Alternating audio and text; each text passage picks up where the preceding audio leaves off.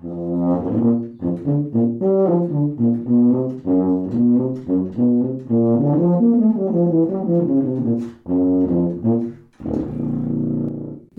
und Landtag. Die launischen und selbstkritischen Betrachtungen des Abgeordneten Hans Urban. Heute mit offenen Augen durch die Gemeinde.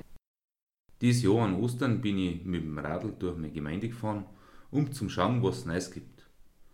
Natürlich bei hochsommerlichen Temperaturen, in Zeiten des Klimawandels.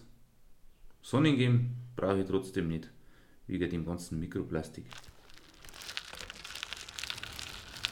Lang fahren brauchst du ja bei uns nicht, um neue Sachen zu sehen.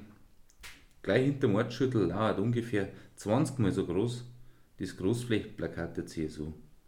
Mein Europa setzt Grenzen, deshalb kein Türkei-Beitritt, sagt der Weber Manfred.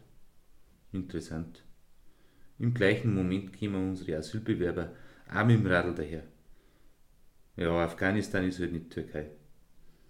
Sehr grüßlich das Ganze. Es dauert nicht lang, dann komme ich ja schon an die SPD-Plakate vorbei. Die kann man dies Jahr wirklich mit irgendeiner Versicherungswerbung verwechseln. Die gibt es ja nur noch in kleiner Ausführung und dann hängen die Dinger auch noch auf Halbmast.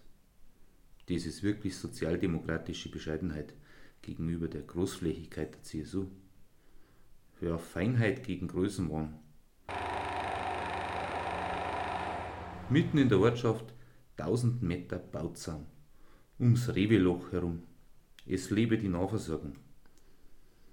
Früher hat ein kleiner Lohn gelangt, heute brauchst du einen ganzen Fußballplatz.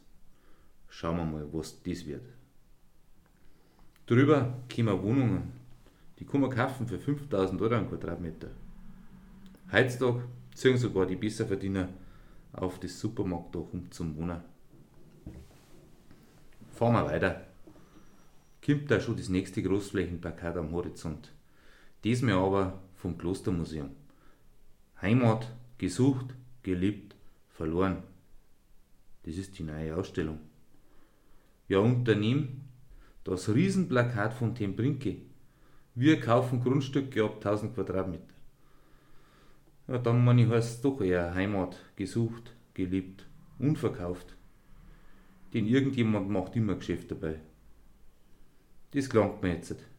Ich kaufe mir jetzt lieber einen Bio-Kaffee aus Südamerika und fahre anders mal weiter.